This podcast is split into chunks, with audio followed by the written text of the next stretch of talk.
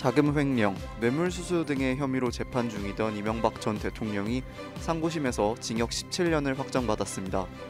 기존 보석 취소에 대한 항고 역시 기각되어 2일부터 동부구치소에 수감됩니다. 보건복지부가 기존의 세 단계였던 사회적 거리두기 방역 체계를 다섯 단계로 늘려 세분화할 것이라고 밝혔습니다. 개편된 사회적 거리두기 체계는 오는 11월 7일부터 시행될 예정입니다. 연세대학교가 지난 학기 등록한 학생들에게 2020-1학기 특별지원금과 코로나19 경제곤란 특별장학금을 지급하기로 결정했습니다. 2주의 N선에서 자세한 내용 알아봅니다.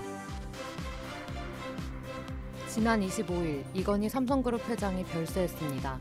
2주의 집중 분석에서는 그가 남긴 명과 암 그리고 상속세 논란까지 자세하게 살펴봅니다.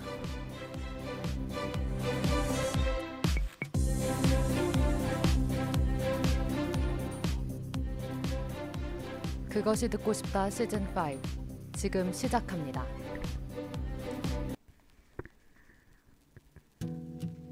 숨 쉴 수가 없어. 움직일 수조차 없어. 비가 온다. 그날처럼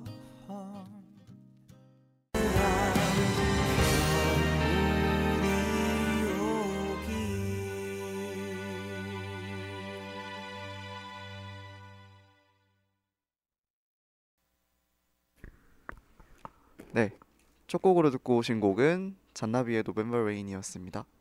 네, 본격적으로 방송을 시작하기에 앞서 방송 청취 방법 먼저 안내해 드리도록 하겠습니다.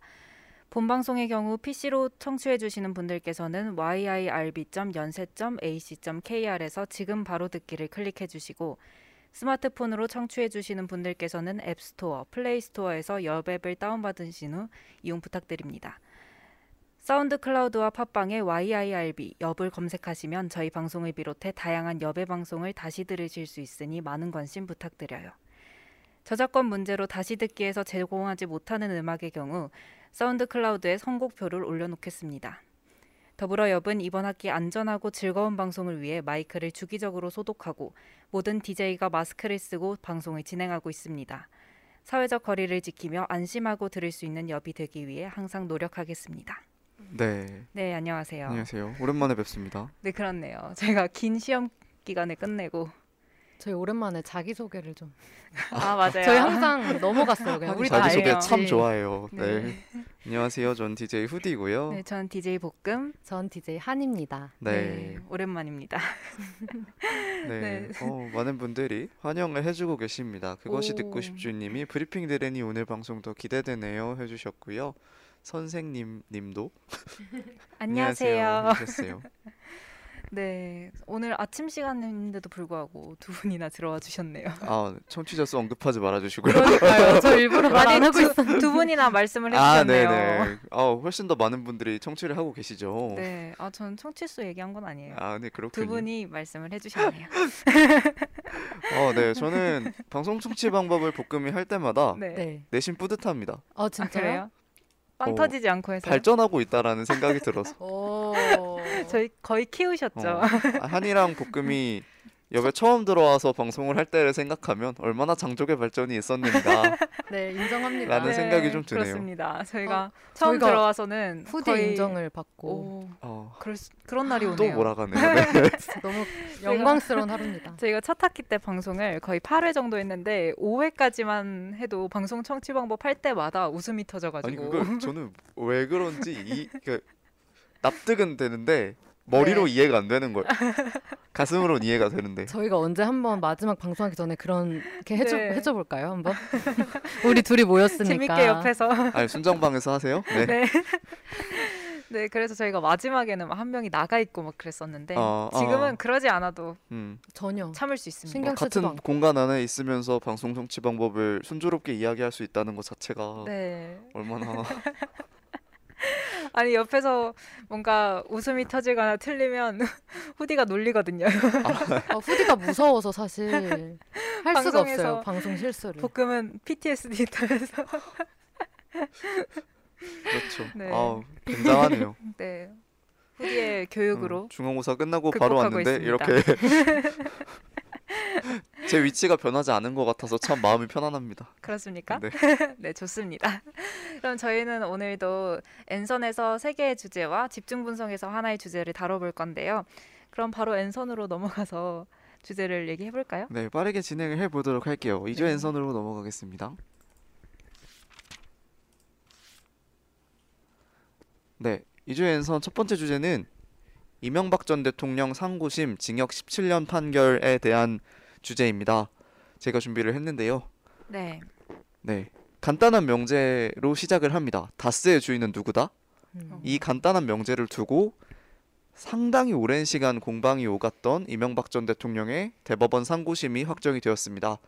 지난달 29일 대법원은 징역 17년 판결을 했던 2심을 그대로 확정을 했고 정확히는 징역 17년, 벌금 130억 원, 추징금 57억 8천여만 원이 선고가 되었습니다. 어. 이전 대통령은 2일 어제죠. 네. 동부구치소로 이송이 되어 수감이 되었습니다. 동부구치소에서 약 3주간 진행이 되는 분류 심사를 마치면 교도소로 재이송이 되며 동부구치소는 2018년 구속영장 발부 이후에 보석 신청을 해서 보석이 되기까지 1년간 수감이 되었던 곳이기도 합니다. 음, 아 원래는 어 바로 교도소로 이동하는 게 맞는데 네. 검찰 측에서 일반인과의 동선 문제 그리고 건강 상태 확인을 위해서 일단은 동부구치소로 이동을 해서 수감을 한다고 밝혔습니다. 네. 어, 혐의에 대해서는 구체적으로 다스에서 횡령한 금액이 252억, 삼성으로부터 89억의 뇌물을 수수한 혐의입니다. 이에 더해 원세훈 국정원장으로부터 10만 달러, 이팔성 우리금융지주 회장으로부터 약 1,200만 원 상당의 의류와 2억 원, 김소남 전 의원으로부터 2억, 원, 2억 원의 뇌물을 받은 것 역시 유죄 판결이 되었고요. 김소남 의원으로부터 4억 원의 불법 정치자금, 그리고 국정원 특수활동비 4억 원을 국고 손실한 것 역시 유죄 판결이 됐습니다. 이 중에서 삼성에서 뇌물은 거의 다스 소송비, 당시 이건희 회장의 특별 사면을 겨냥한 것이라는 네. 네, 얘기가 나왔었고 다스 자금 횡령은 정치와 선거 자금으로 쓰였다는 증언이 나온 바가 있죠.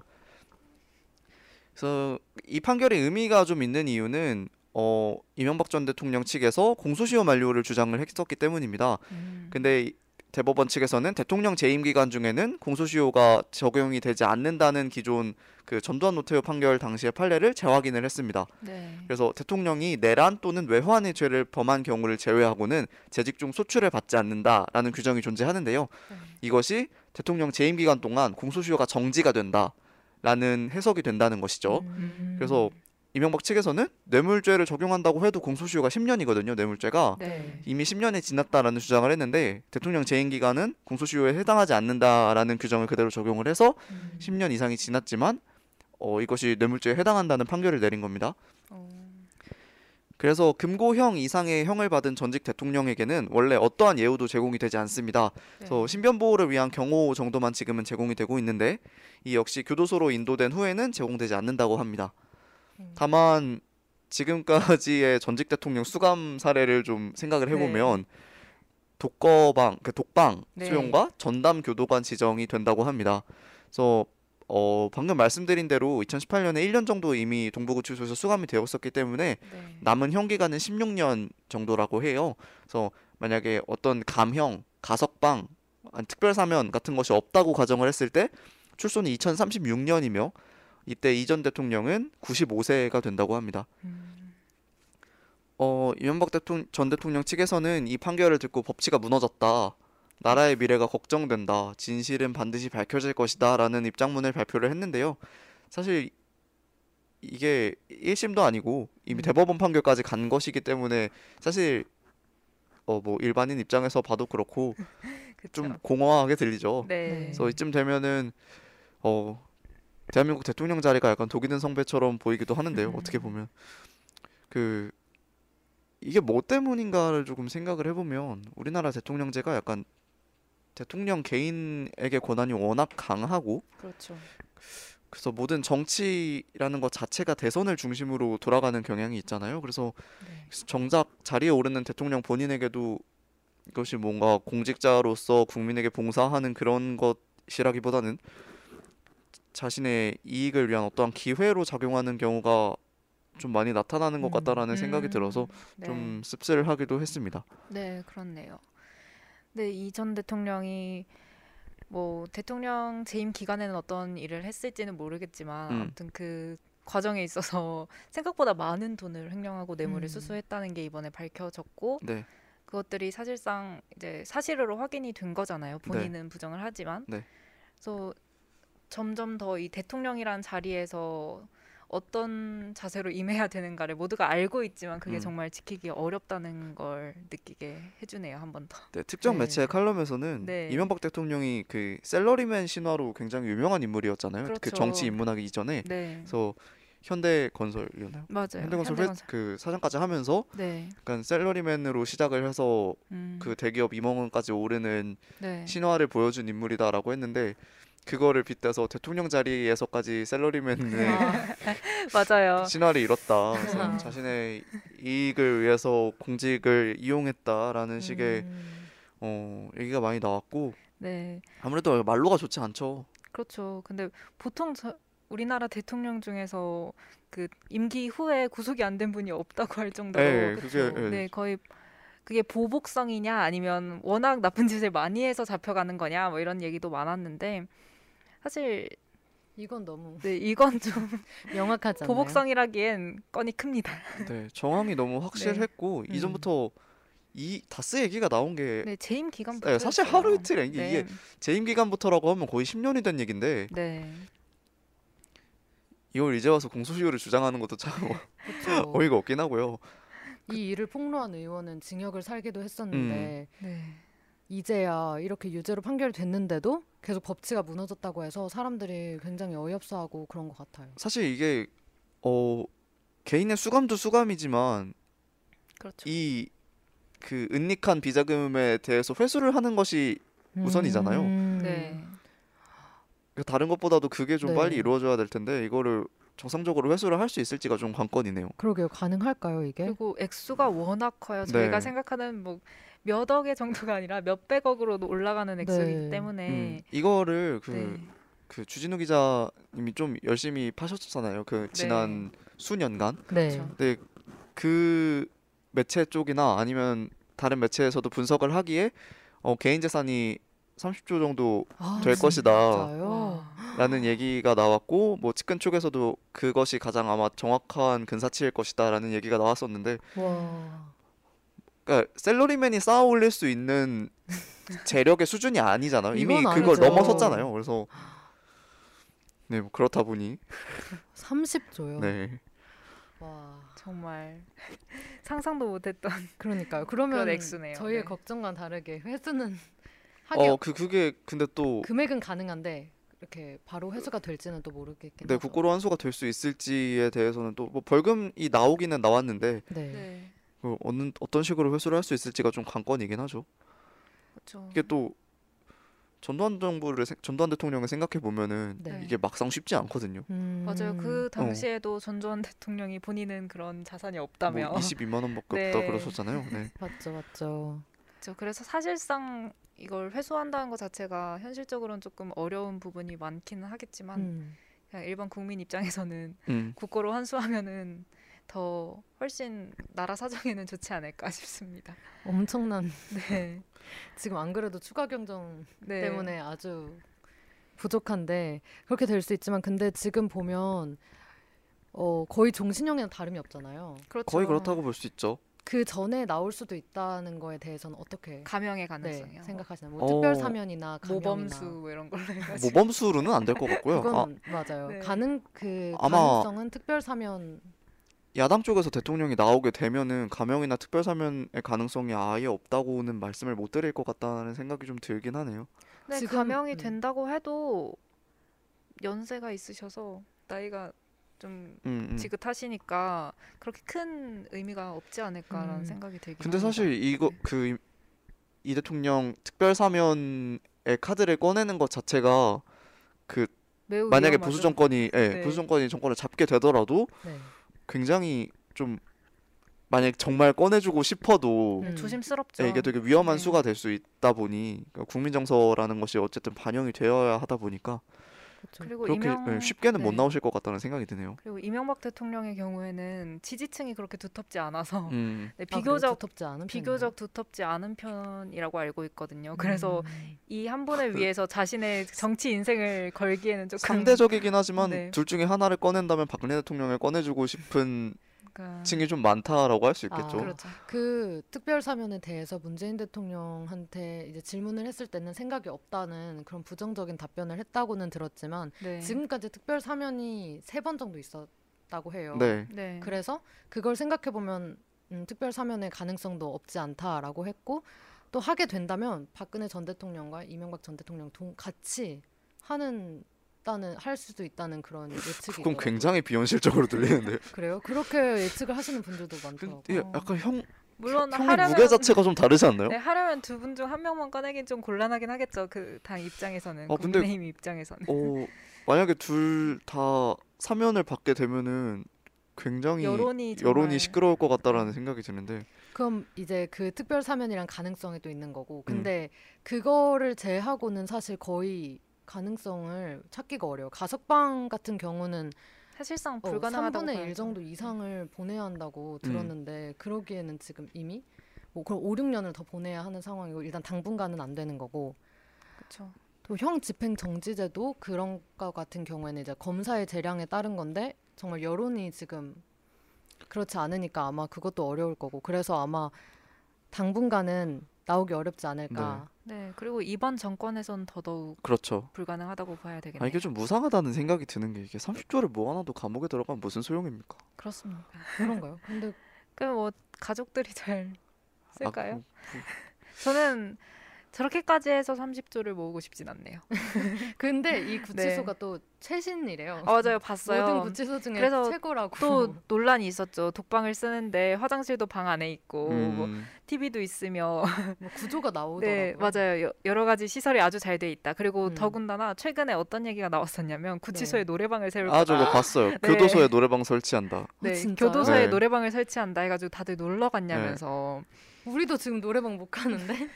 네 그런 얘기가 있어서 와. 이제 이 범죄자들의 인권을 어떻게 해야 되느냐에까지 가야 되는 문제인 것 같아요 그건 음. 네 사실 그거는 뭐 이명박 전 대통령 한 명만을 겨냥을 해서 하는 아니죠. 얘기가 네. 될. 수가 없고요. 뭐. 박근혜 전 대통령도 마찬가지로 네. 독방에 있었다고 하고 뭐 이런 조금 사회적 권력이 높았던 분들에 대해서는 아무래도 그리고 일반 수들과 같이 그 어, 수감을 네, 수감을 하게. 시키는 것에 대한 부담도 좀 교정 당국 측에서 있겠죠. 그렇죠. 그렇겠죠. 좀 부담스럽죠 아무래도. 네. 맞아요. 그 안에도 질서 같은 게 있을 텐데 그죠? 그리고 뭐 원래는 서울 구치소에 갈 수도 네. 있었는데 이미 박근혜 전 대통령이 있어서 아 뭐 근데 경호가 안 된다고 하지만 뭐 쉽지 경호 않네요. 부담 네. 때문에 그런 네. 이유로 이제 동부구치소를 간다 하더라고요. 근데 어, 이런 일이 다른 나라에도 있을까? 진짜 이건 너무 씁쓸하다는 생각을 네.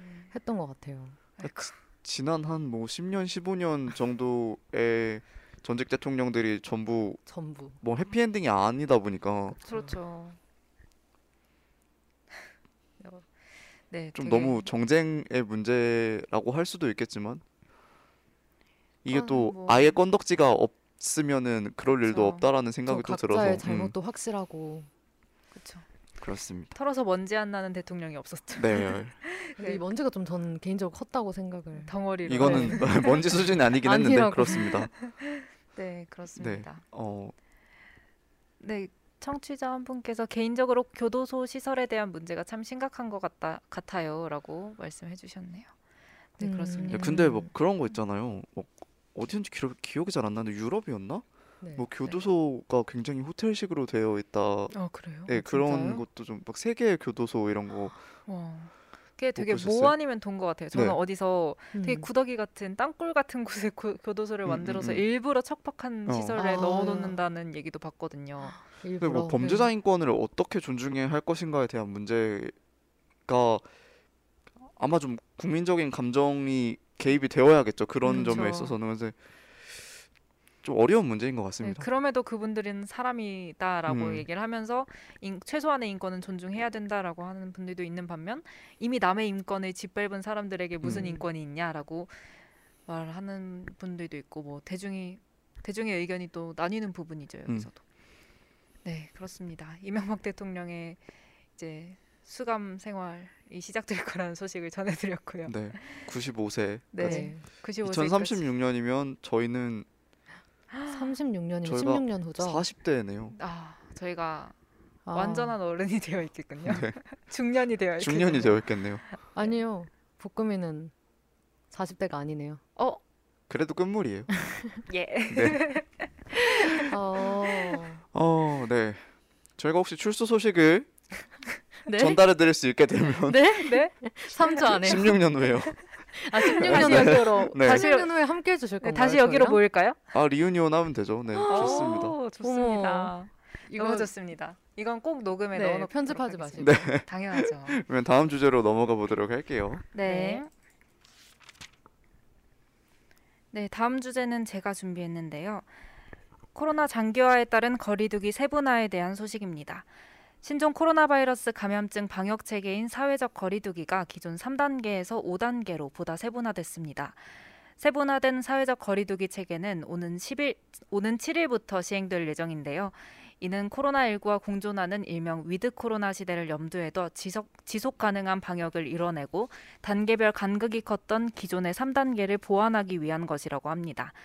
이 새로운 5단계 방역 체계에서는 민생 경제를 되살리기 위해 다중 이용 시설의 운영 중단은 최소화하고 감염 위험이 높은 시설이나 활동에 대한 규제는 강화하고 있습니다. 또한 마스크 의무화 시설을 대폭 확대했습니다. 개편된 다섯 단계의 방역 체계를 한번 살펴보겠습니다. 먼저 1단계는 생활 방역, 1.5에서 2단계는 지역 유행, 2.5에서 3단계는 전국 유행에 해당합니다. 그리고 그간 2주 단위 평균치로 각 단계를 규정했던 것과 달리 개편된 사회적 거리두기 체계에서는 신속한 대응을 위해 일주일 평균 신규 확진자로 다- 각 단계를 정합니다. 먼저 생활 속 거리두기에 해당하는 1단계는 일일, 일일 확진자가 수도권 100명, 충청, 호남, 경북, 경남권 30명, 강원, 제주 10명 미만인 상황에 해당합니다. 어, 지금과 같은 상황이죠. 이때는 일상생활과 사회 경제적 활동을 유지하되 방역 수칙을 준수하는 것을 기준으로 하는데요. 스포츠 등의 행사는 인원을 50%로 제한하고 학교와 종교 시설의 경우 밀집도를 제한합니다. 유흥 시설의 경우에는 종전에 강화한 1, 1단계 거리두기 때 적용됐던 것과 같이 4제곱미터당 한 명으로 인원을 제한합니다. 그 다음 1.5단계의 경우에는 일주 이상 유행이 지속되는 경우로 1단계와 일일 확진자 수는 동일한 상황에서 60대 이상 주 평균 일일 확진, 확진자 수가 수도권 40명을 초과할 때에 해당합니다. 이 역시 일상생활을 유지하되 1단계보다 밀집도를 한층 더 강하게 제한합니다. 다음 2단계에서는 전국이 어, 전국적으로 유행이 확, 확산되는 조짐이 관찰될 때에 해당하는데요. 해당 단계에서는 100인 이상 모임과 행사를 전면 금지하고 스포츠 경기, 등교, 종교 시설 등 모두 운영하지만 밀집도가 학교의 경우 3분의 1, 종교 시설의 경우 20%로 제한됩니다. 이때 다중 이용 시설의 운영과 경마 등 위험 행사에 대해서는 중단을 요구합니다. 다음 2.5단계에서는 하루 평균 확진자가 400에서 500명 이상으로 전국적 유행이 일주 또 일주 이상 지속 또는 확대되는 단계인데요. 이 단계에서는 외출과 모임은 50명 이상의 미, 밀집이 금지되고 스포츠 관람과 다중이용 시설 이용 등 인구가 밀집하는 행사를 중단합니다. 또한 유흥주, 유흥주점은 영업을 멈추고 노래방과 음식점은 밤 9시 이후에 문을 닫아야 합니다. 마지막으로는 3단계인데요. 3단계의 경우 전국적으로 대유행에 해당하는 단계로 마, 하루 평균 확진자가 3, 800명에서 1000명 이상인 경우 발효됩니다. 이 경우 등교와 행사 등이 전면 중단되고 필수 시설을 제외하고 모든 행사와 시설에서의 집합이 금지됩니다. 이러한 5단계의 사회적 거리두기 체계에 대해서도 여러 의견이 나오고 있는데요. 코로나19에서 경제를 유지하기 위한 세부적인 기준을 마련했다는 점에서 의의가 있다는 긍정적인 평가도 있지만 거리두기 단계별 상향 기준 보조 지표에 경증, 중증 환자에 대한 내용이 빠진 것, 그리고 지침이 복잡해서 지자체가 실제 운영하는 과정에서 혼란이 있을 것으로 예상된다는 점에서 아쉬움이 있다는 의견도 나오고 있습니다. 코로나19와의 장기전에 대비하는 대한민국, 개편된 사회적 거리두기 체계는 방역에서 긍정적인 효과를 가져올 수 있을지 지켜봐야 할 것 같습니다. 네, 네. 네, 이건 되게 최근 소식이죠. 그렇죠. 네. 바로 그저께 음. 일요일에 나온 소식인데 11월 7일부터는 이제 기존에 1, 2, 3단계로 나눴던 방역 체 사회적 거리두기 방역 체계를 이제 1단계, 1.5단계, 2단계, 2.5단계, 3단계로 0.5단계가 들어갔어요. 네, 이게 네. 사실은 5단계 개편이라고 해서 1에서 5단계로 개편을 하는 것에 혼동이 굉장히 있을 수가 있잖아요. 네. 저도 처음엔 그렇게 음, 생각했었거든요. 그거를 좀 반영을 한 것 같고 애초에 3단계 체제에서 2.5단계를 적용을 했다는 것 자체를 좀 무시할 수 없을 것 같다는 그쵸. 생각이 들어요. 네. 사실 2.5단계라는 걸 명명하진 않았는데 저희가 그렇게 2.5단계로 사람들이 부르면서 음. 뭔가 더 그렇게 돼서 좀 그랬잖아요. 그럼 뭐 1에서 3 사이에 모든 실수가 가능한 거예요. 막 이러면서 그러니까요. 그래서 1.75단계도 있을 것이냐 네, 이러면서 그래서 네, 좀 얘기가 우스갯소리를 많았었죠. 음. 네. 네, 그래서 이번에는 좀 앞서 시행했던 거리두기 체계와 조금 구분이 되는 게 네. 2주 동안 이제 평균 확진자를 세서 2주간의 2주 단위로 이제 네.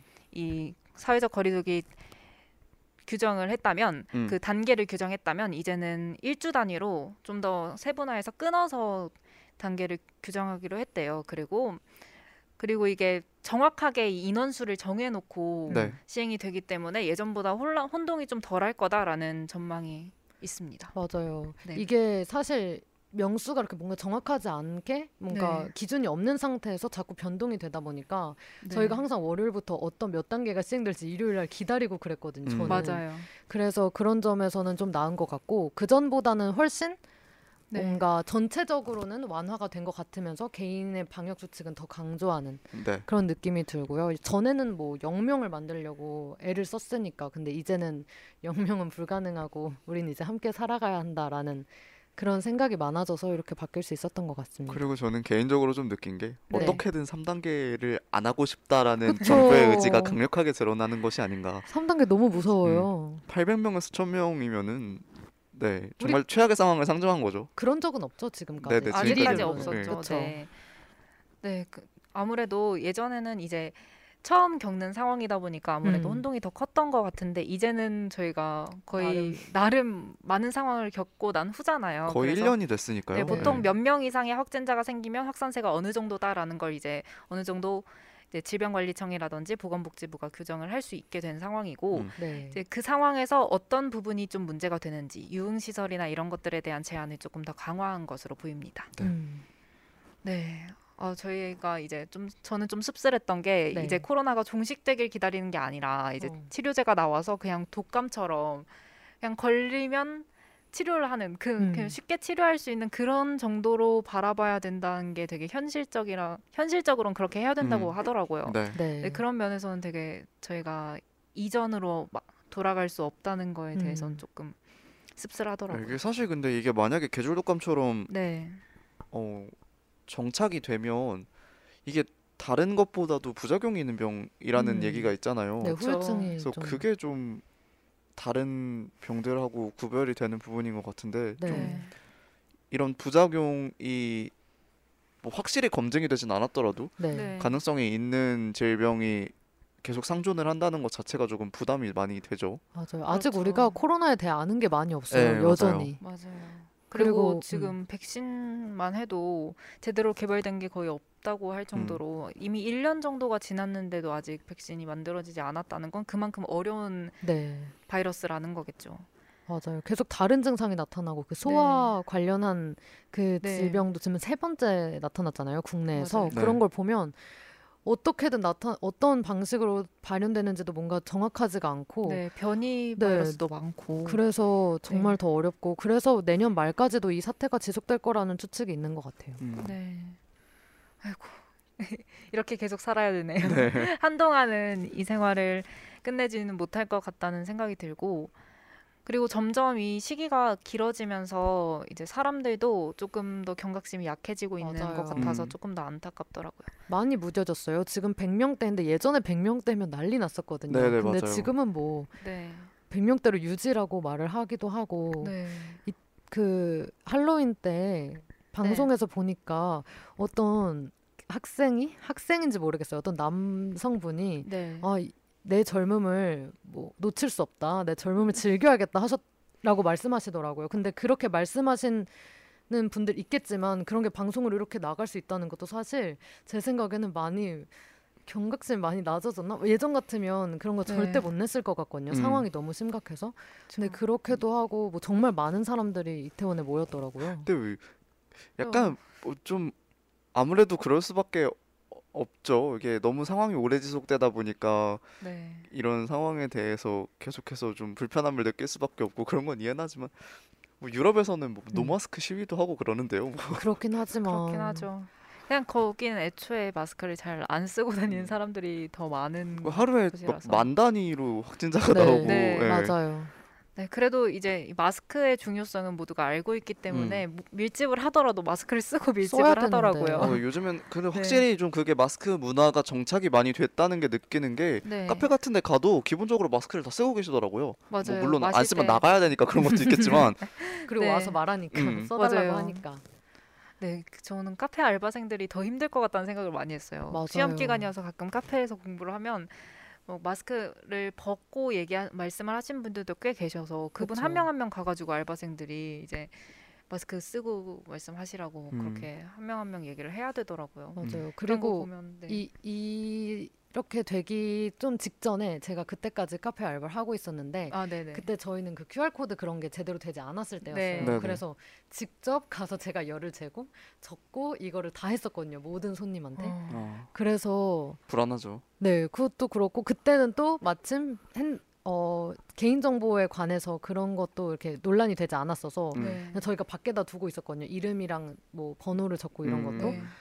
그게 진짜 저는 그때 아- 아르바이트 막바지였지만 아 진짜 이거 계속되면 정말 네. 힘들겠다라는 생각을. 했었고 근데 네. 정말 가서 말씀드리기가 참 어려웠어요 그때는 어. 이게 음. 또 당연하지 않았을 때여서 네, 그때는 저도 이제 재수학원 알바를 하는데 네. 그냥 조교로 알바를 해서 일주일에 한 번씩 가면은 들어가는 학생들 열 체크를 하고 네 들여보낸단 말이에요. 근데 그게 정말 물론 그것 자체가 번거로운 것도 있지만 네. 열 체크를 딱 했는데 37.5도가 넘어요. 근데 네. 그 학생한테 공부하러 왔는데 막 나가라고 단호하게 끊어내는 게 정말 힘들더라고요. 아 진짜 음. 재수학원 음. 그리고 약간 이게 실효성의 논란도 있는데 네.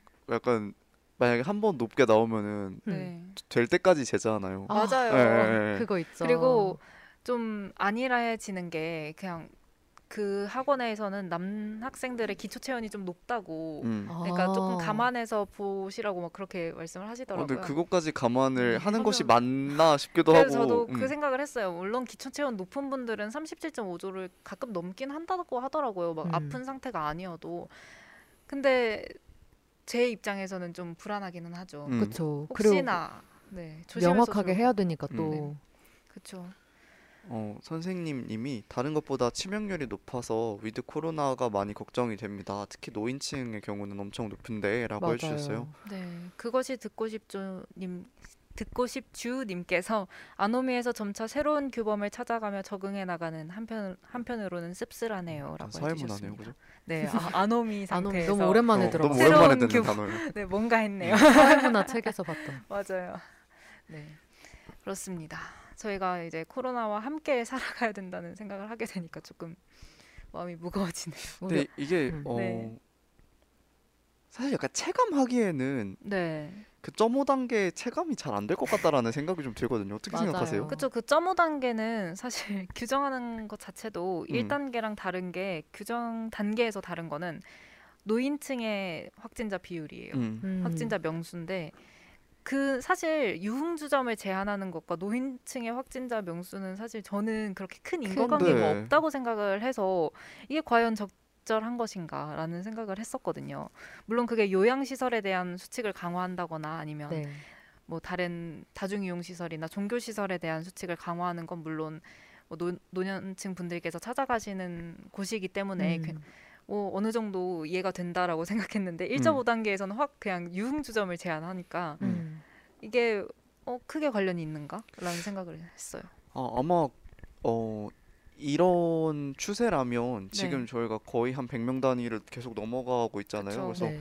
11월 7일에 이 새로운 5단계 지침이 시행이 된다고 하면 1.5단계로 시행이 될 가능성이 아마 좀 높겠죠. 네, 네. 그렇죠. 아무래도 지금 한창 요양시설에 대한 어, 집단 감염이 음. 이어지고 있는 상황이라서 아무래도 새로운 방역 체계에서는 1.5단계를 유지할 가능성이 꽤 커 보이네요. 어, 참고로 오늘은 70. 75명, 네, 네. 75명이고 국내 발생이 46명이네요. 아, 어. 계속 100명 선에서 왔다 갔다 네, 하고 있는 것 100명이 계속. 넘었었는데 오늘은 조금 오늘 줄었네요. 갑자기 네, 오늘 네. 살짝 떨어진. 하지만 또 내일은 또 알 수 없는. 아직 모른다. 그렇죠. 네, 아직 모른다.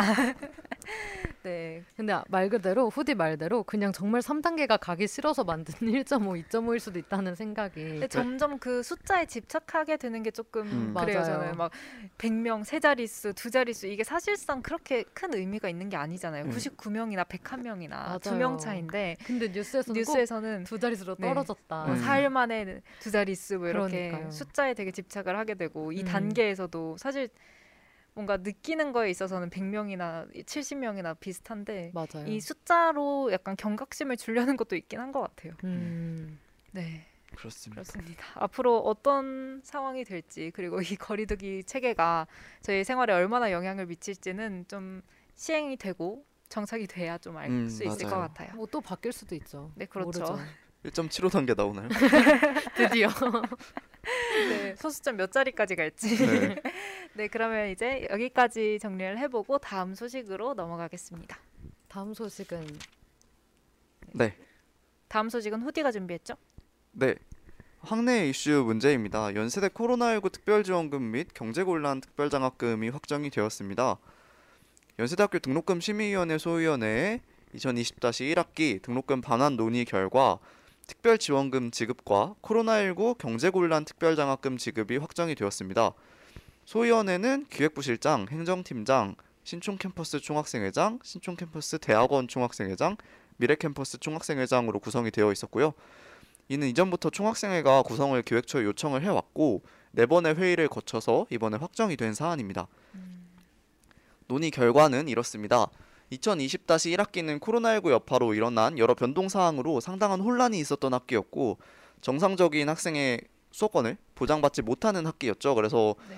재난 학기로 선포가 되었고 재난 학기로 인한 수업 포기권도 한 과목에 한해서 보장이 되었습니다. 음. 그래서 이번 특별 지원금은 온라인 수업으로 발생한 경비를 지원하기 위한 목적이며 2020-1학기 등록 학생이라면 누구나 현금, 생활협동조합 상품권, 기부 중에 택해서 지원금을 수령을 할 수가 있습니다. 다만 졸업생의 경우에는 시스템상 현금 선택이 불가능할 수 있다고 하네요. 하니 네. 어떡하나요? 네. 지원금의 경우 생활형 지원금 기본 10만 원에 학과별 실험 실습비 미집행분에 따라 추가 지급이 된다고 합니다. 네. 그래서 실험이나 실습이 없는 학과의 경우에는 그냥 10만 원이라고 생각을 하시면 될 것 같습니다. 그래서 초과학기나 중도 휴학자는 실납입액 기준으로 별도 계산이 되며 실험 실습비 계산 때문에 실질적인 지급 시기는 올해 연말 12월 말 정도는 되어야 한다고 하네요. 아. 이에 더해서 코로나19로 인해서 경제적 곤란을 겪는 학생들을 위한 특별장학금 편성 지원도 같이 공고가 되었는데요. 네. 이는 경제적으로 어려운 학생 500명을 선정을 해서 100만 원씩을 지급한다는 계획입니다. 음, 그런데 사실 이게 좀 뜬금없다라는 그쵸. 생각이 들어요. 네. 이게 도의적으로는 분명히 맞는 것이라고 하더라도 이 시기에 5억 원이라는 재원을 편성을 따로 해서 특별장학금을 지급한다는 것 자체가 어 재난학기와 관련이 있는가? 음. 라는 네. 생각이 들어서 조금 의문이 들었고 학내 커뮤니티에서도 왜 여기서 이 얘기가 갑자기 튀어나오느냐라는 식의 반응이 좀 있었고요. 네. 그래서 이미 학교 당국이 지난 학기에 저지른 바가 좀 있잖아요. 그쵸. 그 어, 생활- 초유의 생활학 생활협동조합 장학금이라는 명목으로 전자기기를 저렴한 가격에 판매를 하는 것을 장학금. 그러니까 돈을 내야 장학금을 받을 수 있다. 네, 맞아요. 어, 이런 식의 장학금 제도를 시행을 해서 네. 비판을 좀 많이 받기도 했는데요. 이것을 약간 의식하기라도 한 행보라는 음. 생각이 네. 좀 들었습니다. 네, 이에 대해서 얘기를 할 게 꽤 많이 있는 것 같은데요.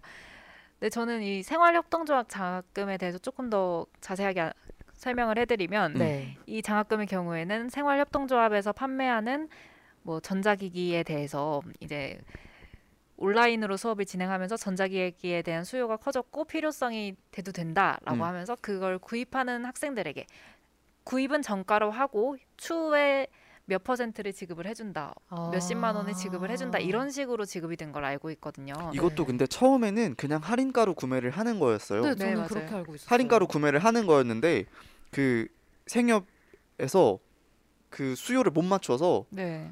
아. 어 이렇게 주로 아이패드가 그쵸. 메인 품목이었잖아요. 네. 그래서 그 애플 스토어에 가서 아이패드를 구매하고 영수증을 제출을 하면은 그 할인분만큼을 장학금으로 지급을 해주겠다라는 식으로.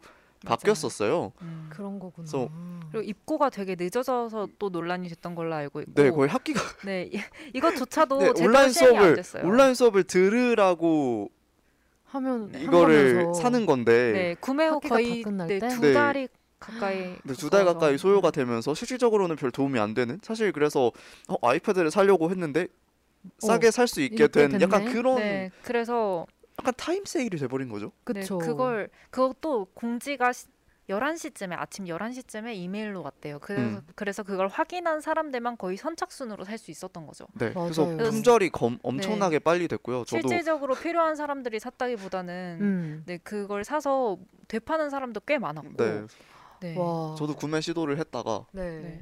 네. 품절이 바로 돼가지고 아, 그렇습니다. 네, 저는 알고 있지도 못하다가 다른 음, 학교 저- 친구가 너네 학교 이랬다며라고 해서 그때 알았어요. 다음 날 알아가지고 뭐야 하고 들어가 봤는데 이미 쓸만한 품목은 다 품절이 돼 있었고 네. 그리고 학교 학내 커뮤니티에서는 이제 그걸 사겠다는 더사 그러니까 웬만큼 감안하고 사겠다고 막 글도 많이 올라왔었고 그래서 이게 정말 필요한 사람들에게 지원을 하는 건가 아니면은 그걸 그냥 빨리 봐서 운이 좋았던 사람들한테 지원을 해주는 거냐라는 그런 논란이 많이 있었죠. 아, 이게 약간 어떻게 비춰질 수도 있냐면 네. 생활협동조합이 장학금을 준다는 명목으로 장사를 하는 것으로 비춰질 그쵸. 수가 있다는 볼 것. 자체가 충분히 가능하죠. 네, 그래- 이건 어떤 아이디어에서 나왔는지 그래서 이게 네, 누구 머리에서 네, 나왔을까? 그게 굉장히 그 당시에도 화제가 됐었어. 이게 도대체 누구 머리에서 나온 아이디어냐. 네, 참 획기적이었죠. 좋은 의미로, 나쁜 의미로. 네, 그리고 그래서 한 장점을 어, 찾기가 좀 어려워서 저는 그래서. 이런 문제가 있었기 때문에 그걸 약간 의식해서 이번에 특별장학금 편성을 한 것이 아닌가라는 비판이 따르기도 했고요. 네. 사실 특별장학금의 경우에는 가계 소득을 또 고려를 해서 경제적 네네. 곤란을 겪는 학생들에게만 지급이 된다고 하는데 그 경우에는 어, 굳이 이렇게 지금 이 상황에서 줄 필요가 있었나라는 생각이 드는 게 이미 등록금 지급이 됐고 네. 음. 이미 다른 장학금 제도에서 지원을 다 받은 분들이 더 많을 텐데 음. 그 상황에서 더 준다고 하는 게 사실 그리고 그것도 선정을 해서 준다고 하는 게 사실 재정적으로도 소요가 많이 되고 음. 음. 예, 인력도 되게 소요가 될 텐데 사실 네, 네. 이게 500명이라는 기준을 어떻게 그쵸 어, 설정을 한 것이냐 그리고 맞아요. 이 재원은 어디서 이것도 결국 등록금이라면 네. 그렇죠 의미가 있는가 또 시작을 해서 맞아요. 네 어 또 선정에 있어서 코로나19로 경제적 곤란을 겪는 학생들 어떻게 선정할 거냐 그것도 저는 네. 잘 모르겠어요. 음, 또 이게- 사실 가계 소득 자체도 최근에 되게 문제가 됐던 게 네. 자영업자의 경우에는 뭐 소득을 올리지 않고 뭐 실소득은 되게 많음에도 불구하고 그 소득 분위는 되게 낮게 책정을 할 수 있다. 뭐 네, 그런 그 얘기가 문제는 나왔었죠. 국가장학금 네, 분위. 선정에 그쵸. 있어서 항상 대두가 되는 문제였고 네. 그래서 뭐 그런 실수령을 하는 층이 정당하게 수령을 하느냐도 문제지만 네. 기본적으로 이거 이걸 끼워 판다는 느낌이 저는 좀 많이 음. 받았거든요. 이것 어. 때문에 이걸 물론 도의적으로 거부를 할 수는 없잖아요. 저희가 그쵸. 네. 물론 이 이것이 어 뭐 좀 적실성이 있게 쓰이느냐는 논외로 치더라도 이것 자체가 잘못된 것이라고 할 수는 없으니까. 그렇죠. 네. 물론 수혜를 받는 학생들에겐 정말 큰 도움이 될 수도 음, 음. 있으니까. 네. 네. 그러니까 그거를 감안을 해야 하는데도 학생들 입장에서는 지금 특별지원금에 대해서 여러 차례 논의가 나왔었던 추세였고 음. 네. 네. 그거보다 뭔가 좀 배, 배보다 배꼽이 더 큰 느낌 을 그쵸. 음. 받을 수밖에 없는 거죠. 사실 저희가 저 10만 원이라는 금액이 사실 저희가 몇 백만 원을 등록금으로 내고 받는 거다 그렇죠. 보니까 너무 적게 느껴지고 이, 이 정도를 돌려주는 게 과연 특별 장학금이라고 할 수 있는가? 음. 그렇죠. 되게 작고 소중한 금액이다라는 얘기도 많이 있었고 20만 네. 원보다 우리가 겪은 그 많은 것들이 있잖아요. 많은 혼란들이 있었죠. 그래서 20만 원으로 되는 거냐 이런 생각도 들고 네. 저는 개인적으로는 손해가 제가 막심합니다. 네. 네, 현금으로 받을 수 없, 없잖아요, 저는. 그래서 제가 좀 생각을 해봤는데, 전 생활협동조합 상품권 필요 없거든요. 음. 아 그래요? 그러면은 전 기부를 하고 싶은데 저는 우리 학교에, 학교에 기부하고 싶진 않단 무조건 말이에요. 학교에 기부. 학교에 기부죠. 딴데. 기부를 해주면은 아니 기부죠. 하겠는데. 무조건 학교에 기부죠. 그러니까 저는 소- 지금 선택권이 없어요. 음. 그게 그렇게 되는 게 아니면 아까 학교도 알아요. 이게 네. 작고 소중한 걸.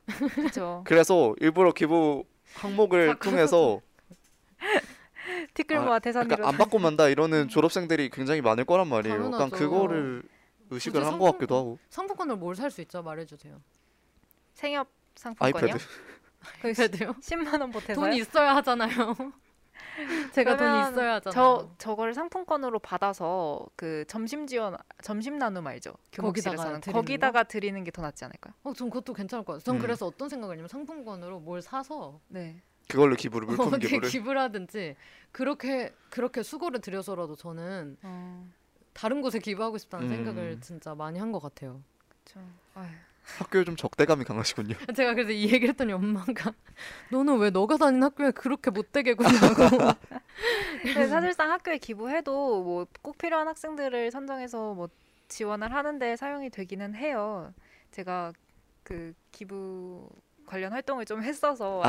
하는데 그 그래서- 대사 하셨나요? 네. 아, 그래서 기부를 하시는 것도 꽤 좋은 방법이긴 해요. 사실 그 시- 실질적으로 뭐 지금 청송대도 리모델링을 한다고 하고 있고 네. 뭐 여러 학생들 복지를 위해서 사용을 하겠지만 네. 지금 이 여론이 이런 상태에서 기부를 또 유도하겠다고 하- 한다면 좀 문- 문제가 있을 것 같긴 하죠. 사실 학교의 기부 정책 자체가 네. 학생들에게 그렇게 어필이 많이 되고 있지는 않다는 게 그럼요. 중론이긴 하고요. 학 생 입장에서는 이미 나는 등록금을 내면서 이 음.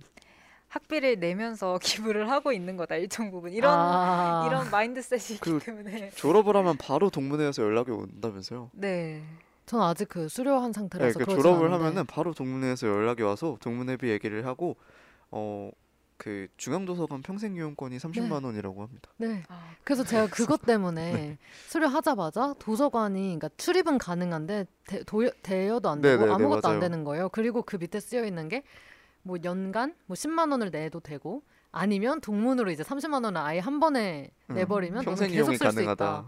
그걸 딱 보자마자 아 엄청난 딜이네요.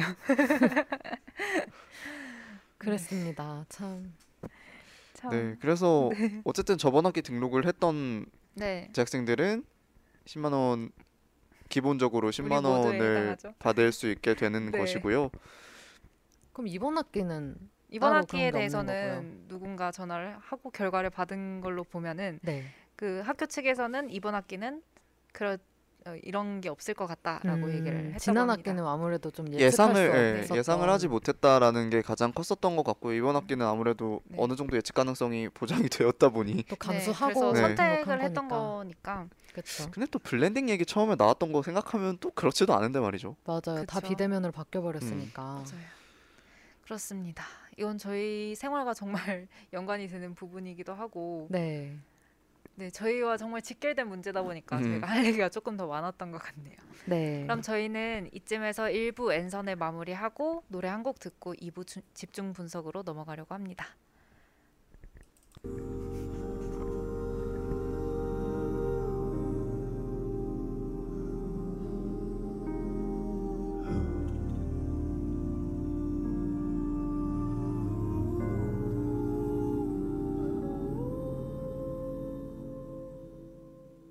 작고 좁은 나의 방 길을 잃고 멈춰버린 나의 마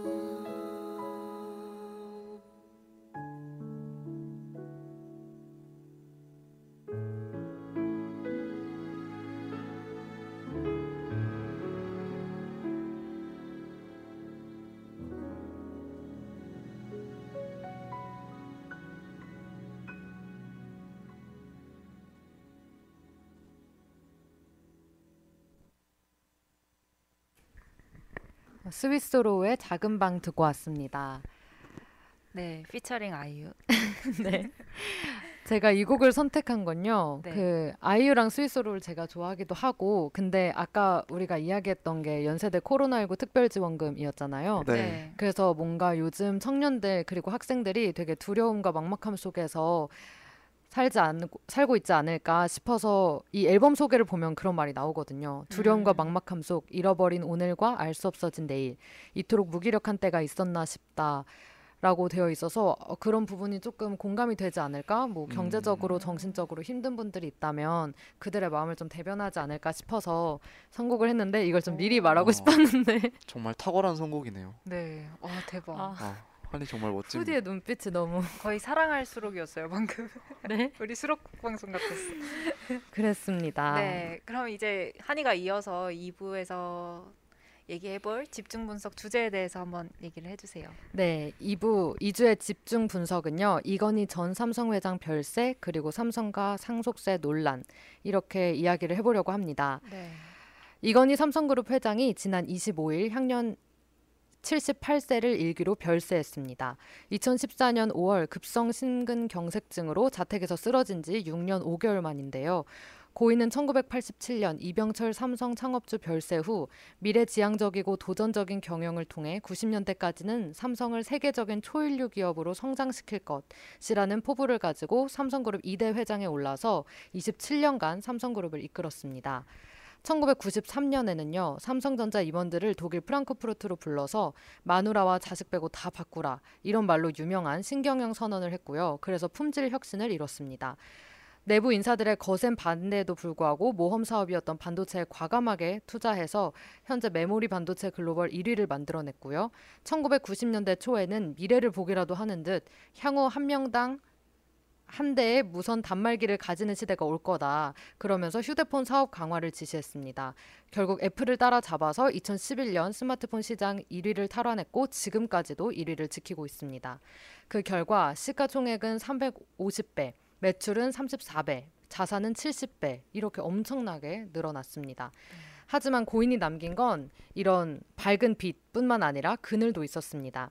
정경유착, 황제 경영, 문호조 경영 원칙에 대한 집착, 세습 경영 이런 사회에 부정적인 영향을 끼쳤고요. 이렇게 명암이 확실한 고인의 죽음 이후에는 상속세가 10조 9천억 원이라는 사실이 알려지면서 상속세 논란이 불거졌습니다.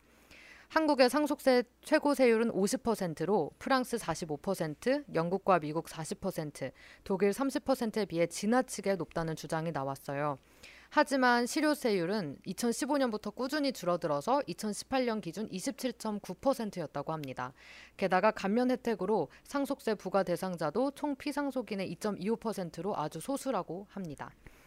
어, 주식의 경우에는 고인이 대기업 최대 주주이거나 최대 주주의 가족 등 특수 관계인이면 주식 평가액에 20% 할증이 붙어서 세율이 60%로 높아지는데요. 이 할증률은 경영권 프리미엄에 과세를 하기 위한 건데 재계에서는 계속 개선을 요구하고 있고 하지만 반면 할증률이 낮다는 지적도 꾸준히 있습니다. 상속세 부담으로 기업들이 자유롭게 경제 활동을 할 수 없다. 소득세로 과세한 재산에 대해 상속세로 또다시 과세하는 건 이중과세다. 이러면서 높은 상속세율을 비판하는 목소리도 있지만 반면 상속세율을 낮추면 계층 간 불평등 구조가 고착화할 수 있다. 라면서 현행 상속세율을 유지하거나 심지어 더 높여야 한다는 목소리도 작지 않습니다. 음, 네. 지난 10월 말에 이건희 삼성 회장이 네, 돌아가시면서 별세를 하시면서 많은 이제 삼성에 관련된 뉴스가 끊임없이 나오고 있죠. 네. 네. 2014년 이후에 되게 소문이 무성했었어요. 음. 사망설이 자주 돌았고 돌 때마다 주가가 막 급등하는 해프닝도 있었고. 음. 근데 전 제가 기억하는 건 이거거든요. 뭐 2017년에 그 병실에서 TV 보고 있는 모습 뭐 포착했다 하면서 네. 사진 올라오고 그럴 때 아 저는 너무 많은 얘기를 들었었기 때문에 뭐 냉동 시켜놨다 뭐 이런 아, 얘기도 맞아요, 있었어요. 맞아요. 그래서 그때 아 살아 계시구나 이러면서 봤던 기억이 나요. 음, 네, 그 전에 매체 등장하실 때도 건강이 너무 안 좋아 보이긴 해서 네, 네. 되게 필리핀으로 뭐 휴양 요양 다녀오시고. 요양 차원으로 막 다녀오시는 것도 봤고 음. 그런 걸 보면은 6년 5개월이라는 시간 동안 꽤 고생을 하신 걸로 알고 있어요. 네. 음.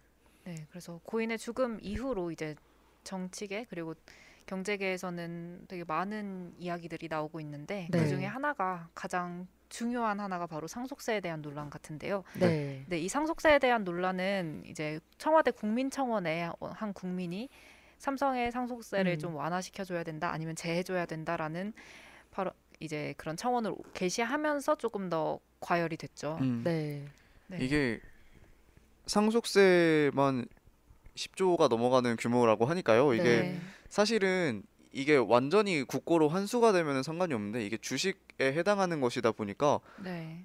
아무래도 음. 이 금액이 국고로 그러니까 세금으로 국고로 그대로 들어오는 게 아니라 음. 어쨌든 삼성 자체 자, 그 자산이 줄어들면서 네. 외국인 투자자들한테 그그 주식의 비율이 가게 되면서 결국에는 국고가 결과적으로 유출되는 결과가. 그쵸. 나아지기 때문에 이것이 문제가 된다고 하고 이율을 좀 낮춰줘야 된다 이런 얘기가 나오고 있는 건데요. 네. 네 맞아요. 사실 약간 양날의 검 같은 느낌입니다. 그 재벌 상속세의 경우에는 사실 이 금액이 엄청나게 큰 금액이긴 하지만 뭐 휘청휘청 할 만큼의 금액은 또 아니잖아요. 그렇죠. 근데 이게 또 말이 다른 게 어, 상속세를 완화해야 한다고 주장하시는 분들 중에서는 네. 실제로 그런 업체들에서 이런 상속세 재원을 마련하지 못해서 뭐 경영권을 경영권을 매각한다거나 이런 일이 있었다고는 음, 해요. 음, 음. 네 맞아요. 근데 삼성은 뭐 그 정도는 네, 아니니까 삼성에 해당하는 당연히. 문제는 아니니까. 네. 그렇죠. 근데 네. 아무래도 그럼에도 네 음. 아무래도 이 주식의 거의 대부분에 해당하는 금액을 상속세로 지불을 하기 위해서는 또 이제 삼성이 계열사를 처분한다는 처분해야 될 가능성도 있다라는 이야기도 나오고 있는 만큼 네. 삼성에게도 이 금액이 결코 작은 금액은 아니다. 아니라는 걸 이제 소식을 통해서 알 수 있었는데요.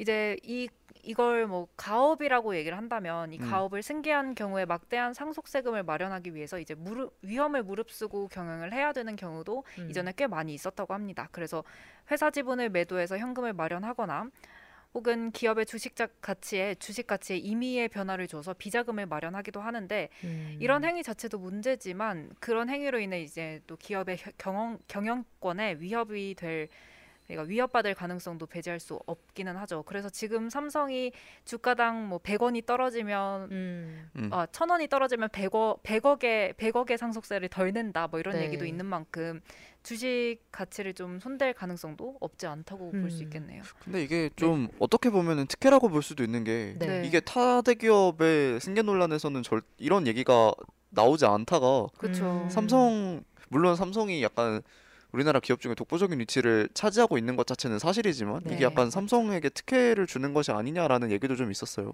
네, 맞아요. 근데 상속세가 지금까지 나왔던 것 중에 제일 크다. 최고 음. 상속세라서 그런 것도 있고 네. 또 사람들이 아무래도 삼성은 거의 우리나라를 살려먹고 음, 있다. 기둥이다, 이렇게, 네. 대들보다. 네, 뭐. 네, 그렇게 생각을 하니까 더더욱 음. 여기에 경영권이 막 흔들리거나 뭐 경영 의지를 약화시키는 그런 일은 절대 안 하고 싶은 그런 마음이 좀 있는 것 같아요. 음.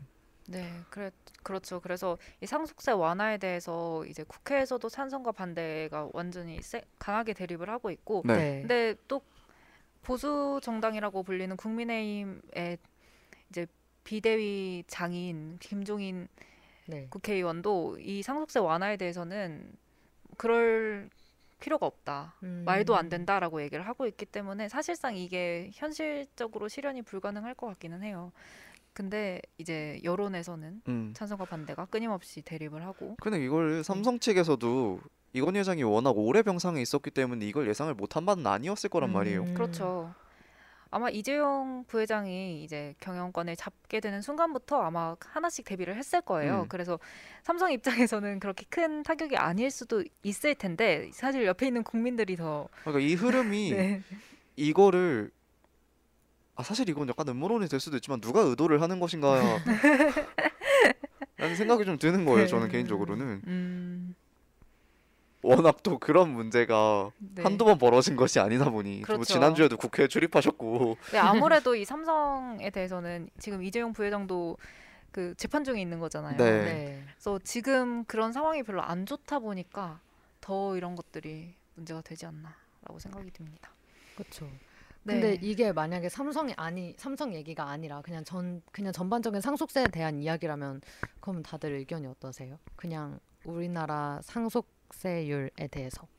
사실 중소기업 상속세의 경우에는 아까 이제 한이가 설명해 준 것처럼 삼성의 경우 이제 최대 주주의 경우 60%의 상속세율이 좀 더 붙는 음, 음. 가중된다 뭐 이런 네. 얘기가 있었는데 그거를 배제하고 나면은 우리나라 상속세가 다른 나라와 비슷한 수준이래요. 그리고 음. 그게 나라 간 비교하는 게 사실상 어려운 게 나라마다 공제 공제. 기준도 다를 뿐더러 다른 다양한 공제 기준이 있어서 그걸 네. 감안하고 나면 이 숫자상으로만 비교하는 게 사실상 불가능하다고 음. 합니다. 그래서 뭐 삼성, 상속세 완화를 반대하거나 찬성하는 입장에서도 뭐 다른 나라의 사례를 가져오긴 하는데 사실 다른 나라와 비교를 하기에는 조금 무리가 있을 것 같고 명목적인 상속세율로 보는 거니까. 네, 근데 저는 이 상속세에 대해서는 어느 정도 필요하다고 생각이 드는 게 저희는 근로해도 소득을 매기잖아요. 근로소득에도 세금을 매기잖아요. 음. 네. 그거와 비슷한 개념으로 불로소득에도 근로 그냥 세율을 매기는 게 뭐 그렇게 어색하진 않다고 생각이 들어요. 음, 어 그리고 아무래도 우리나라 재벌계 특징이 세습 경영이잖아요. 네. 그리고 네.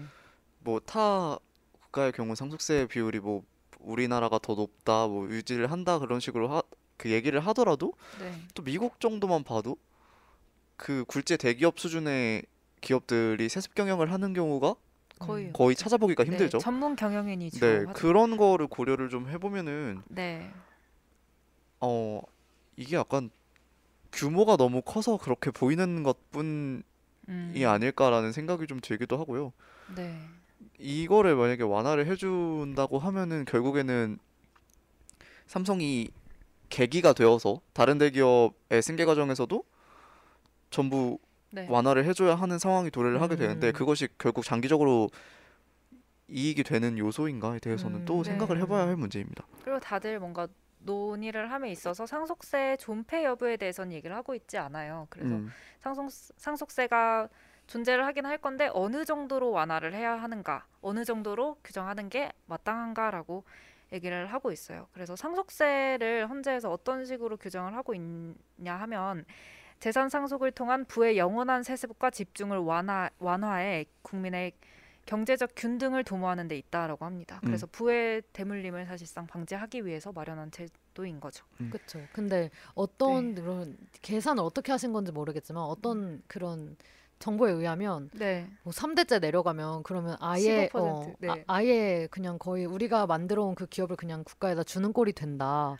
네, 하면서 그러면서 경영 의지를 약화시킨다. 네, 저도 봤어요. 하더라고요. 그 손자에게 내려가면 이제 회사 전체 지분 중 15%만 줄 수 있다. 네. 이렇다고 하더라고요. 그리고 이게 이게 상속세 과세 기준도 나라별로 달라서 그 규모가 달라진다고 하기는 음. 하더라고요. 그, 그래서 피상속인의 재산이 될 수도 있고 상속인이 실질적으로 상속받은 금액을 기준으로 할 수도 있는데 우리나라는 피상속인의 재산을 기준으로 상속세를 부담하기 때문에 이제 동일한 아. 세율이라도 상속액이 조금 더 크다고 하기는 합니다. 음. 네.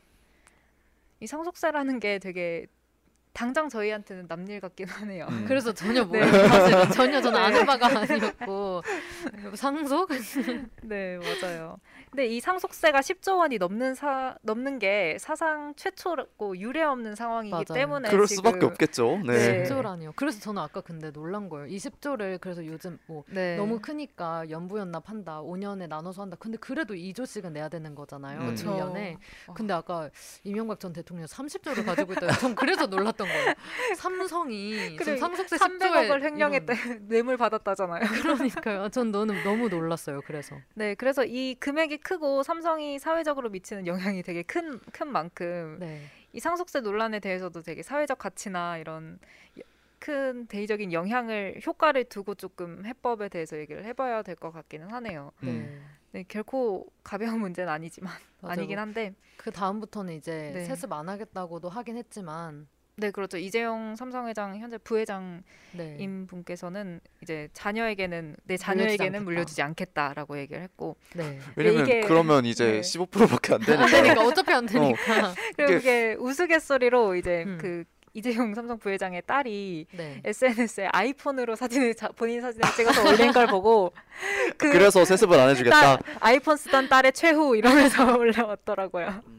그거 보고 되게 웃었던 기억이 있네요.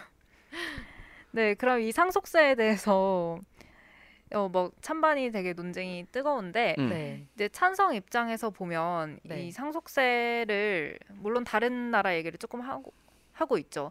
이제 상속세를 아예 없앤 국가도 있다라고 얘기하면서 OECD 37개국 중에 이제 호주, 스웨덴 등 14개 국가 에서는 상속세를 물리지 않고 대신에 자본이득세라는 제도를 통해서 상속이나 매각 등 자산을 통해 이득을 얻을 수 있는 경우 그 이득에 대해서만 세금을 매기는 방식이라고 합니다. 음. 그래서 음. 가업 승계 시점에서는 상속세를 물리지 않고 주식, 채권, 부동산, 기업 등 자산을 매각할 때 그러니까 실질적으로 현금이 들어올 때 그 소득에 아. 대해서만 과세를 한다고 하네요. 음. 네, 그래서 찬성을 하시는 그 상속세 완화에 대해서 찬성하는 입장에서는 어, 이런 자본이득세도 괜찮지 않냐라고 주장을 하고 있고 음. 그리고 되게 시- 실제 사례들도 많이 가지고 와서 이제 쓰리세븐이라는 기업이나 뭐 유니더스 뭐 이런 다양한 기업들이 사실 이 상속세를 통해서 이제 그 기업의 기강이 흔들린 경우가 있다고 합니다. 네. 그래서 그런 경우에 우려해서 삼성도 뭔가 이제 지금의 위치가 흔들리면 우리나라에도 영향이 있는 게 아닌가라면서 이제 상속세를 완화해야 된다라는 입장을 내놓고 있습니다. 그렇죠. 저는 다른 것보다도 네. 이런 논란의 계기가 삼성이 되는 게 좀 마음에 안 들어요? 네, 불편해요. 그렇죠. 이런 사례가 계속해서 있었으면은 음. 네. 이거에 대해서 근본적인 이야기가 나왔어야 하는 게 맞다고 생각을 하거든요. 예전부터. 네. 근데 이게 삼성 승계 시점이 돼서 정확히 음. 이 얘기가 꺼내져서 그렇죠. 뭐 아예 과세법을 다르게 한다던가 이런 식의 얘기가 나오는 것 자체가 조금 뭐 아, 그래서 정치계나 여론이나 물론 삼성을 무시할 수 없는 건 당연하지만 네네. 네. 너무 정말 삼성공화국이 아닌가라는 네. 얘기가 나올 수밖에 없는 것 같다라는 네. 생각이 좀 들고요. 사실 이 음. 상속세의 경우에는 기업에도 되게 큰 영향이 있겠지만 일반 서민들이 부모님의 자산을 받을 때도 조금 되게 신경을 쓰는 부분이긴 네, 하잖아요. 네, 맞아요. 그래서 고치려면 저는 사- 차라리 서민들의 상속세를 조금 더 손을 봐줘야 되지. 않나라는 생각을 하기는 했습니다. 네. 네, 이미 기업들은 이런 것들을 다 고려를 하고 기업을 운영하고 있을 텐데 음. 음. 괜히 옆에서 부추길 필요가 있나. 음. 음. 싶네요. 네. 장기적으로는 세습 경영이 좀 이런 대기업의. 세습 경영이 너무 당연한 것처럼 음. 이루어지고 있다라는 생각도 좀 들고요. 네, 특히 우리나라에서 그게 네. 되게 지금 다 당연시 그렇잖아요. 대형. 거의 그렇죠. 네, 거의 그렇습니다. 네, 그럼 상속세 완화 반대 입장에서도 조금 살펴보고 싶은데요. 네, 뭐 이 상속세가 없는 나라들도 많다. 요즘 네. 뭐 아예 시행하고 있지도 않고 아니면 뭐 폐, 어 아예 뭐 좀 더 완화한 그런 국가들이 많다라고 하는데 네. 근데 거기는 또 우리보다 소득세율이 한 10% 정도 더 높다고 해요. 아, 근데 그걸 뭐 다 계산해 볼 수는 없지만 음. 그렇게 소득세율이 좀 높다.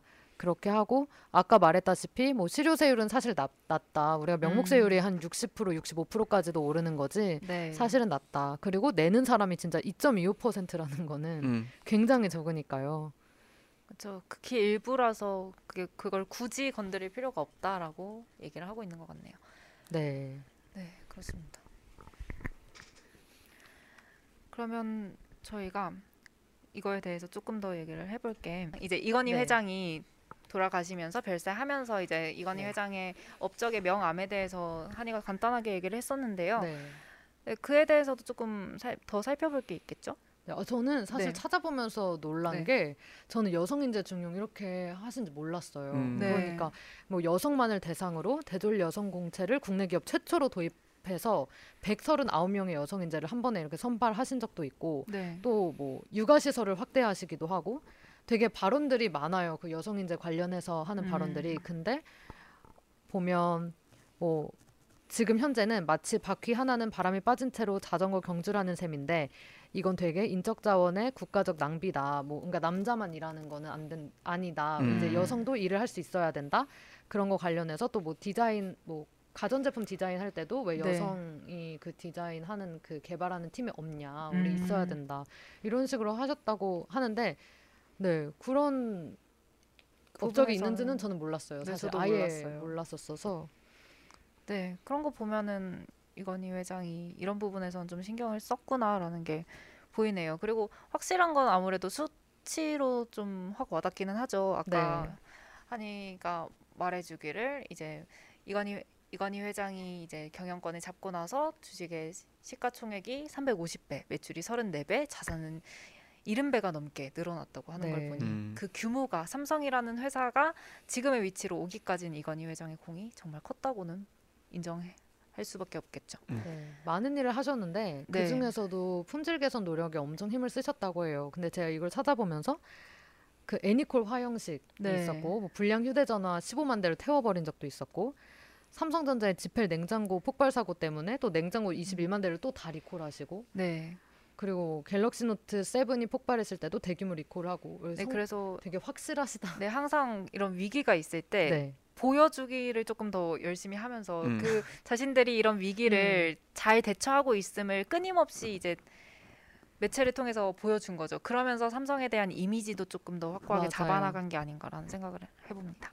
맞아요. 확실하게 한다는 그런 네, 그렇죠. 이 이런 이런 업, 업적 이런 밝은 부분에도 불구하고 이제 암이라고 암, 네 이런 어두운 그림자. 부분 네. 그림자라고 얘기하면서 나오는 부분은 뭐 무노조 경영 저 많죠. 이 대표적이죠. 네. 그리고 뭐 차명 계좌 의혹이나 뭐 최근에 있었던 삼성에 관한 여러 가지 비리들에 대해서도 네.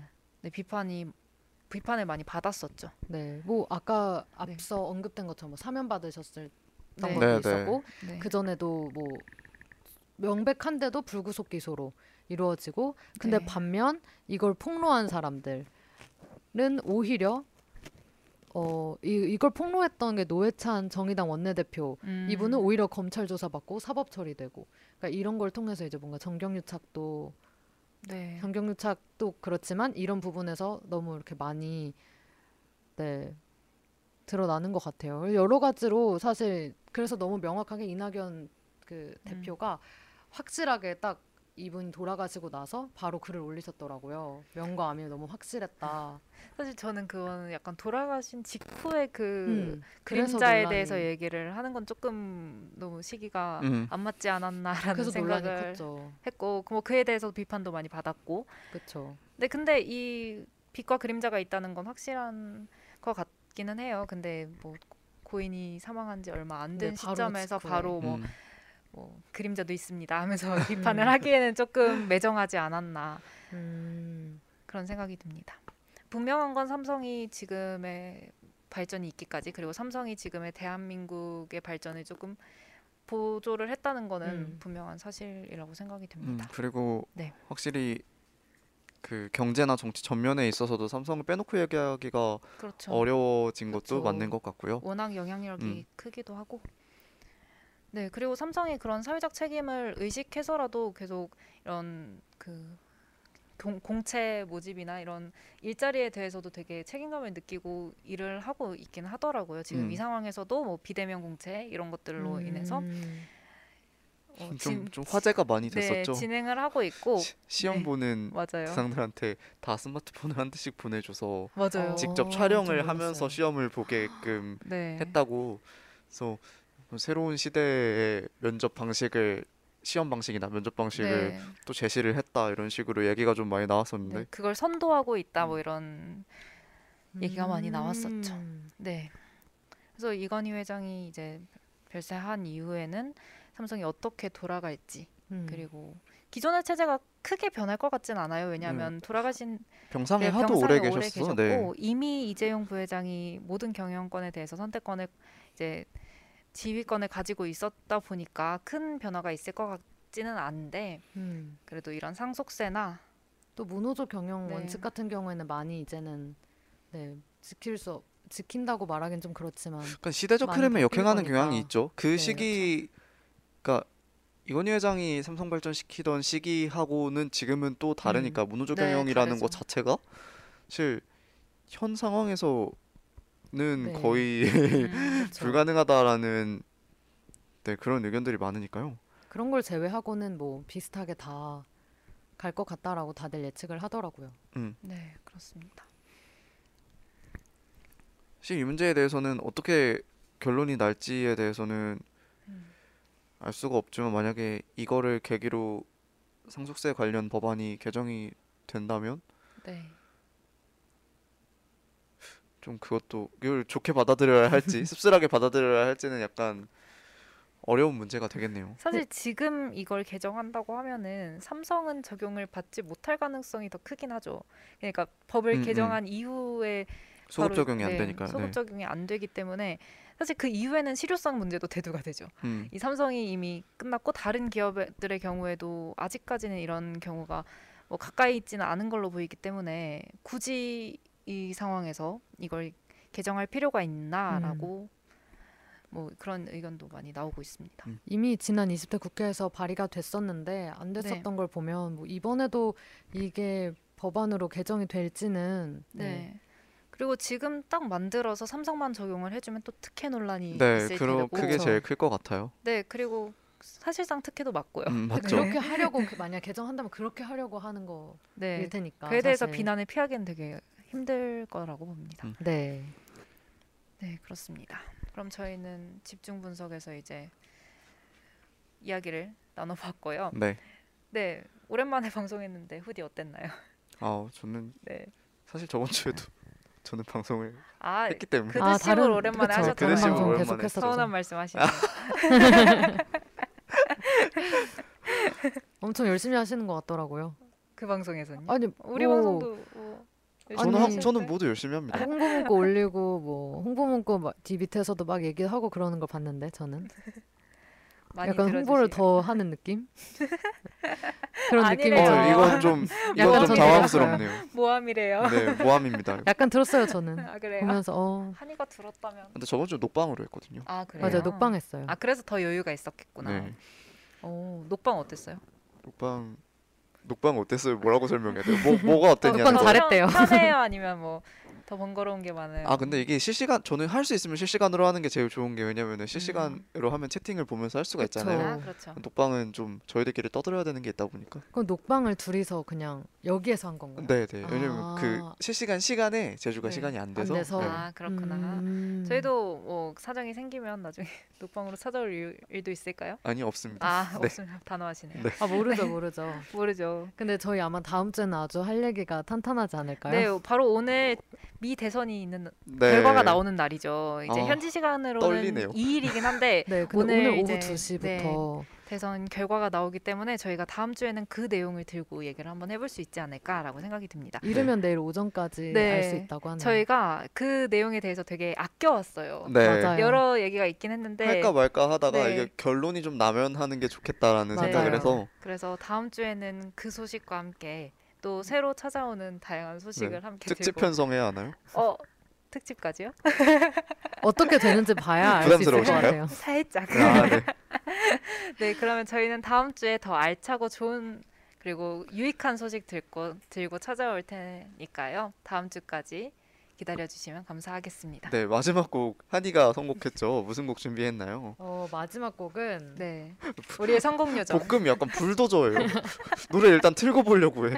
엔딩곡인데. 막아야 해. 엔딩곡인데. 막으면 막혀요. 어. 옆에서 열심히 막아주세요.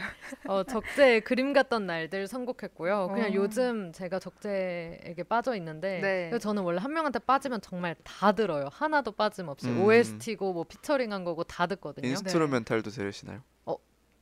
일단은 플레이리스트에 아. 다 들어가 있어요.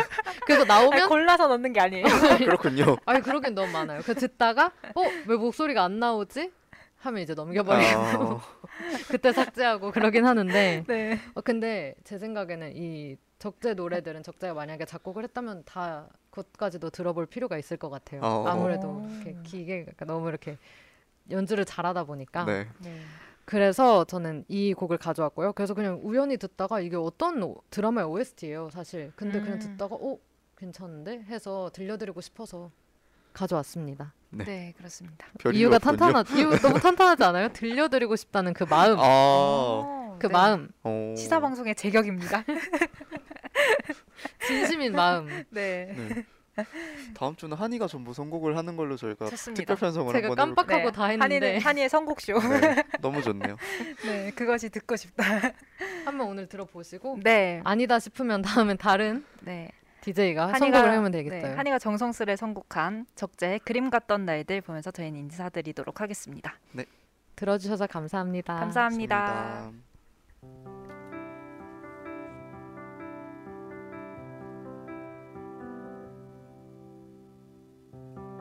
아직 그댈 기억해